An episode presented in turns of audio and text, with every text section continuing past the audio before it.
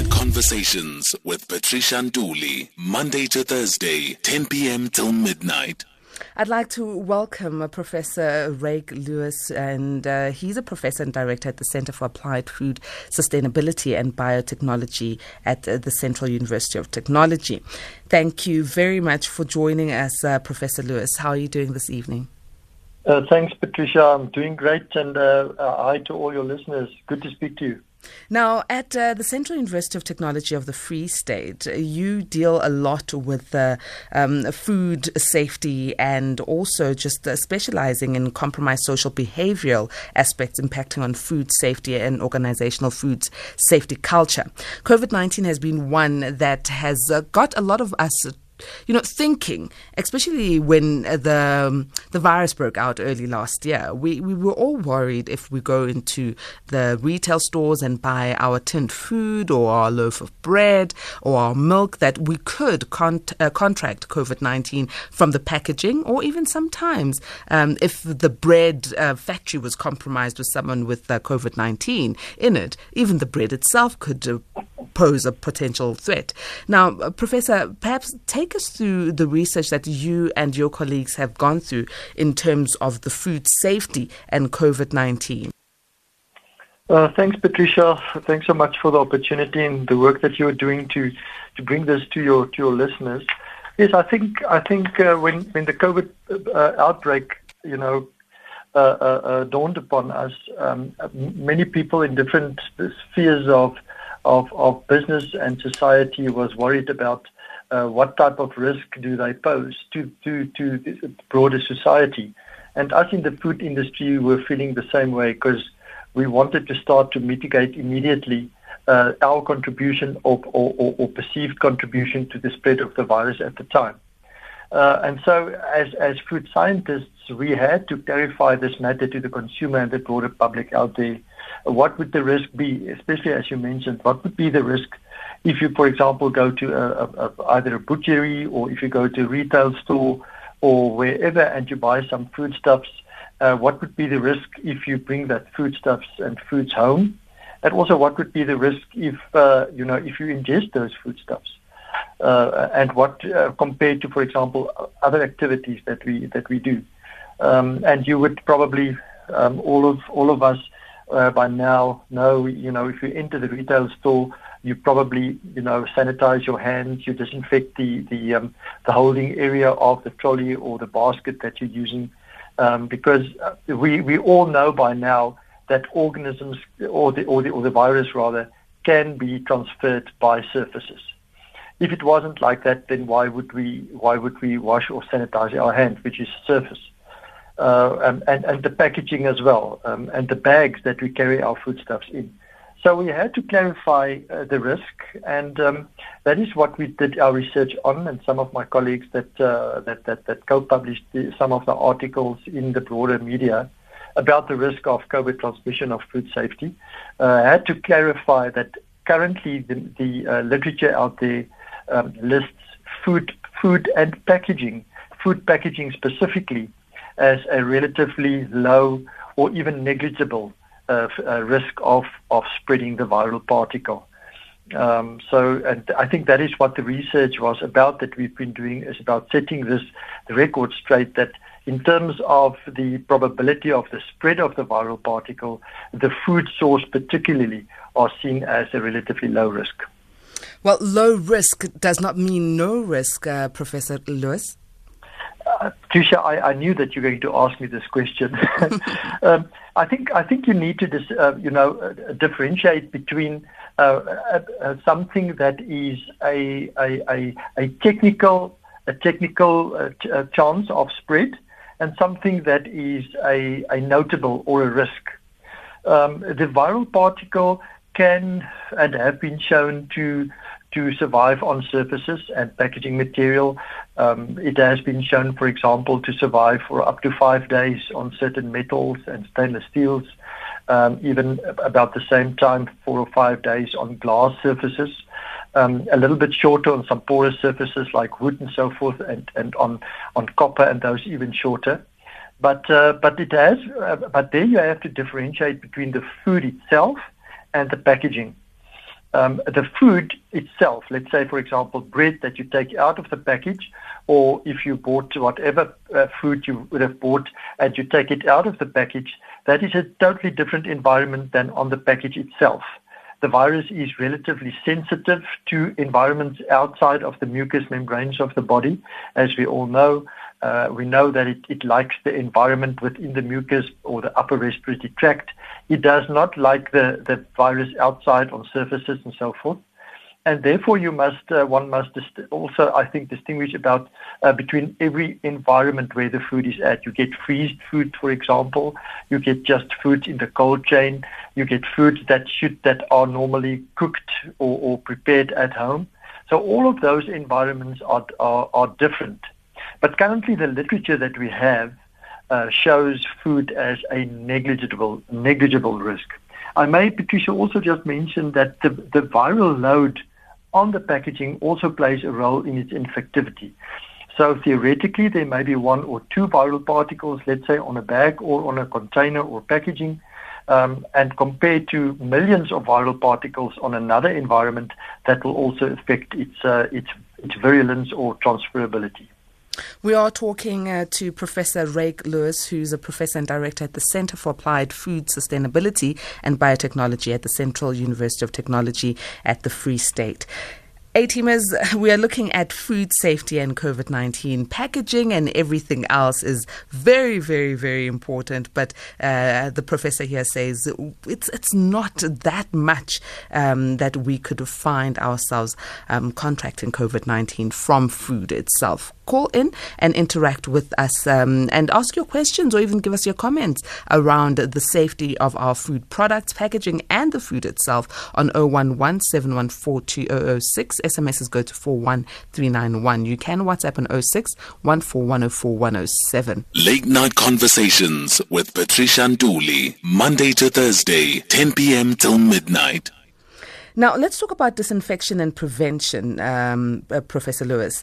Uh, I, I, know that there's a lot of uh, people who have adopted the, the, the, the, habit, and I think it's a good habit, of washing everything with soap and water when you get home, or disinfecting everything with soap and water. I mean, from your vegetables all the way to your tin stuff and, and wiping down your bread packages. How important is disinfection for prevention purposes of COVID 19 when it comes to food and, uh, and uh, our security? Uh, well, uh, if you if you look at the science again, that the viral particle, particle is is relatively stable at low low lowish temperatures, uh, not freezing specifically, but around four degrees Celsius, it, it, it, it it's relatively stable. But it, it's very sensitive at higher temperatures of around 70 degrees and higher.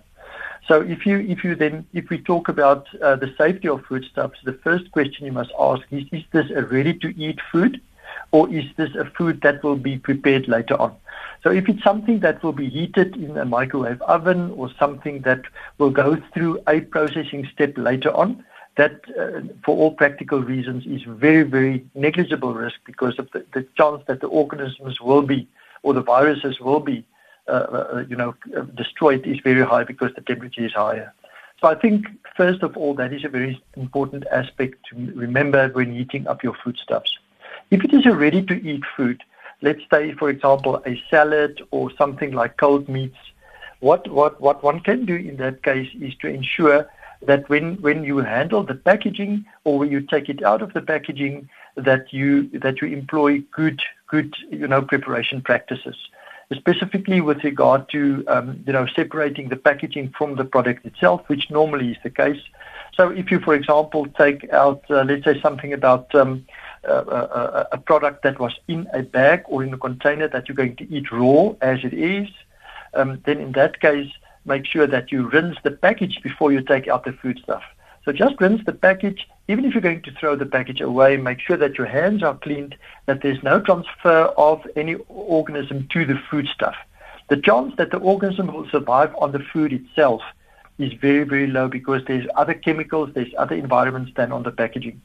And uh, yes, as you mentioned, uh, Patricia, just good hygiene, good kitchen hygiene practices, washing your hands, and then of course, if it's ready to eat foods, uh, ensuring that it's uh, you know that it's rinsed and that there's as little as much contact between the packaging and the food itself before you eat it. I think that is very important. But again, keeping in mind that the transfer of the viral particles from the packaging to the food and then you ingest it to get the virus is very, very sm- uh, slow, uh, um, low.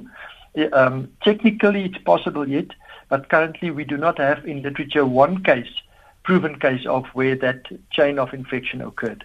Let me go to our A team as I've got KGM on the line. Good evening, KGM. Good evening, Patricia. Good evening to your guests and to the listeners. Um, my two cents worth of contribution in as far as this topic is concerned is this. I think we, we have allowed ourselves to be gullible, um, thereby listening and accepting even nonsensical explanations that we have from the so-called professionals. Uh, Patricia, I'm a, I'm a bushman, as you know, from the Kalahari. Ask the three governments, Botswana, Namibia, and South Africa. Ask, ask them, have do they have any record of any Bushmen in the the the, the Kalahari uh, Transfrontier Park that has passed on from COVID? If you come and you you live with us, you you will realize that uh, the so-called hygienic way of living is not something that we observe as per the the, the medical fraternity, as it were. There are certain enzymes. I'm not a doctor. I'm not a medical practitioner or anything like that, but I'm a knowledge bearer, particularly the indigenous knowledge systems. If you look at, for instance, just digressing a, a bit, but I'll be quick. Uh, we put on masks. We are told that we are protecting ourselves and others from spreading and, and even uh, uh, contaminating ourselves with COVID. But I mean, we, we were told by medicalists that we breathe oxygen and, and exhale carbon dioxide. Now, when you have this mask on, what exactly are you breathing in and exhaling? But back to the issue of the food, and this is just an example of how gullible we are as a people. As Basarwa, we have got no fridge, we've got nothing that the so-called normal people, for a lack of a better word, users. We we we slaughter, leave the meat there, the flies and everything goes onto it. We come, it's built on, we eat, everything is okay. We are not dying at the high number if we are to take the numbers that have been announced, comparatively speaking. But we are supposedly living the most unhealthiest lifestyle. Now, to your guests, can they explain a lifestyle with food if they have an idea, if they have any idea with the foodstuffs or the type of food or the type of diet that we have as Bas. Why are we not being affected as it were? Patricia? Thank you very much, KGM. Thanks for taking my call. Thank you. Let uh, me, let me allow firstly uh, Dr. Uh, Lues to, to respond to KGM's uh, comment. Thank you so much, Patricia. It's a, it's a very interesting angle. I think it's got a, a lot of worth. Um, one will have to determine whether the low rate of mortality amongst the Bushmen is because they, of their lifestyle or just a very resistant, healthy uh, uh, body. You know, um, um, it may be that the transfer of the organisms is just as high as in other populations, but the Bushmen, for example, or some of our natural uh, groupings, just have a much stronger uh, system, and therefore they are just much much better at handling the um, you know the virus. I'm not sure which of the two it may be. Um, uh, uh, one will have to determine that. Um, I, I, would imagine that that much of the hard living and uh, uh, you know in the sun, as you mentioned, and a lot of the way that the food stuff is pre- prepared have, have, have, prepared some of these communities and, and, and, and some of these tribes to become very resistant in the way that they that they react to pathogens out there. So that may be one of the reasons. I think second, secondly, very important, uh, your guest mentioned the, the role of indigenous knowledge systems. In our laboratory or in our group center here at CUT, uh, we have a very strong indigenous knowledge system group. And there's definitely a lot of, I think, unexplored uh, intellectual property there to, to, to, to find out much of these uh, information that we get, for example, from the traditional healers, uh, um, still is there to be explored um, to look at some of these remedies that they have and go and uh, isolate some of the specific active substances out there. But in my mind, there's definitely a lot of worth in some of these indigenous knowledge systems. But it will take years and a lot of research to follow up all of these remedies and actually look where the, you know, where the where the active substance is. But that there's potentially a lot of worth in it. Definitely, I agree. Let me go to another A teamer. Anonymous, good evening. Good evening to you, Patricia. Good How evening. are you? And good evening to your guest. Uh, Patricia, you know, in restaurants, we don't have the inspectors going so often uh, to investigate all the restaurants because sometimes people pay bribe to these inspectors and and they don't get the restaurants clean because some restaurants are very filthy. There's rodents, there's you know cockroaches, and uh, you know these things walk on food, and then they keep it in the fridge, and sometimes there's old food which they sell to the people. They they sell stale food to the people. Sometimes they sell out you know off-dated bread, and even in mark supermarkets now they mix the old crop with the new crop. You know they mix the old uh, old crops with the new crop, and when you come home you can't keep those crops because even in the fridge it's uh, getting fungal. So uh, you know, uh, and they put uh, they buy so much stock that they, they they put it in the cold room, take it out, put it in the cold room, take out to sell to the public. Like in the mark supermarkets and in the markets, they do that all the time.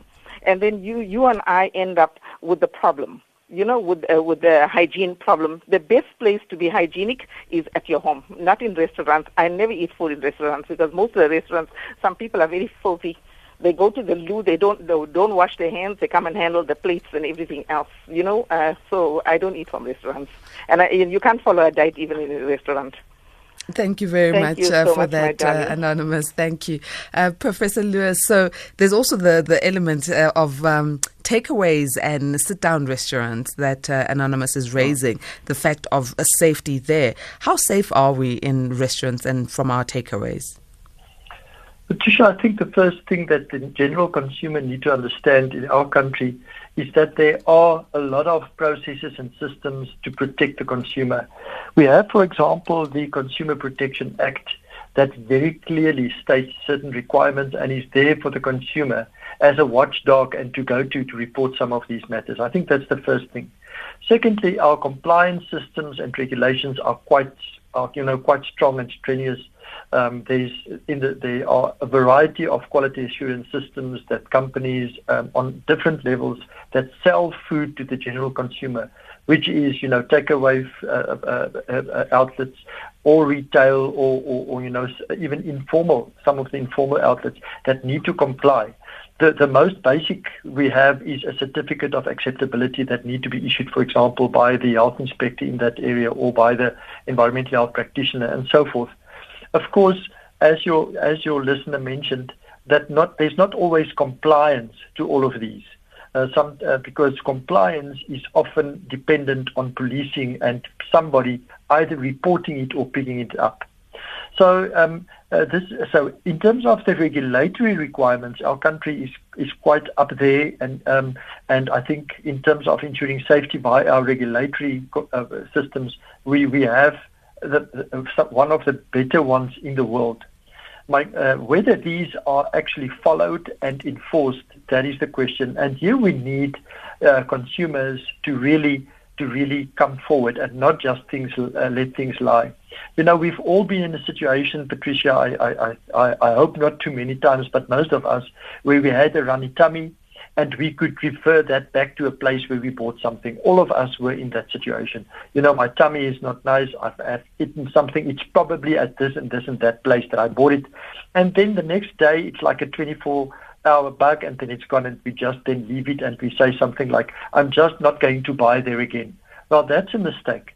You must go back to that outlet and, and you know, or you must do the reporting and, and, and, and, and just go back and stand on your rights and say, look, I'm not accusing you of anything. I'm just saying that I bought something here which may have made me sick. I'm not saying it's you, but I'm just inquiring, are your systems in place? Uh, your as as your guest mentioned that there's an oh you know a carryover of some of the old uh, you know, some of the old materials or bread to the next day. I mean, that is totally unacceptable, and that uh, that that is not within the way that we should do things. Uh, but as I said, sometimes all our ears and our eyes of the regulatory bodies cannot see everywhere, and uh, and and then it's the consumer that must that must appeal to the systems in the country, um, you know, to take those on. Otherwise, a second client may become much more ill than than, than in your case. Just a last comment, Patricia. Um, there was a comment by your listener that that some of the formal outlets like restaurants and biggers, they are the ones that are sometimes more dangerous. And you know what? I agree with that. We've done a lot of work on some of our informal outlets, on smaller outlets, on street vendors, for example, on informal retailers. And, and we've been very impressed with the quality of the food that you buy there. And the big reason is that many of these smaller outlets or retailers, they, they carry smaller, smaller loads of food so it's quick in, quick out, maybe one day, and then they start anew. While some of these other outlets, outlets they may go into storage some of their foods for three or four, four, five days, and that's where the problem arises.